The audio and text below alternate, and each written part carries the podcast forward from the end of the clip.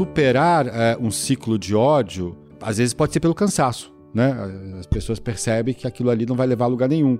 Mas isso em si mesmo, essa tomada de consciência, ela é também uma forma de amadurecimento. Eu acho, nesse sentido, mais interessante a expressão aquilo que você odeia que fizesse com você não fazer com os outros, eu acho mais profundo do que dizer amai ao próximo como a ti mesmo. Por quê? Porque talvez a gente fala assim, ah, amar é um sentimento, vou querer estar junto, não é bem isso. O não fazer já talvez elimine o caminho para que o ódio se enraize, né? O perceber que tem coisas que a gente. Olha que coisa interessante. Não fazer com o outro aquilo que eu odiaria que fizesse comigo, tá falando de um ódio. Mas olha que coisa interessante. Esse ódio aqui, nessa expressão, ela tá falando de um ódio que gera em mim, né?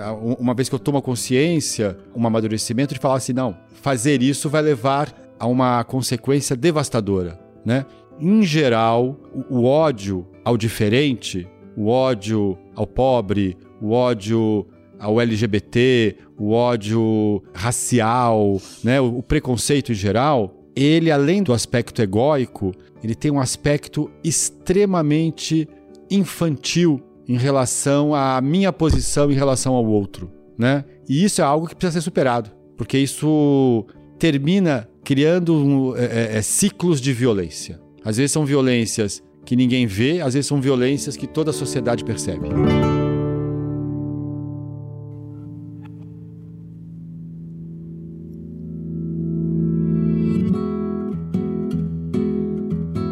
Você acabou de ouvir nossa pílula de sabedoria do podcast Todos os Caminhos. De segunda a sexta, você pode escutar nossas pílulas sempre pela manhã e aos sábados o episódio completo disponível no Globoplay e em todas as plataformas de áudio. Até a próxima!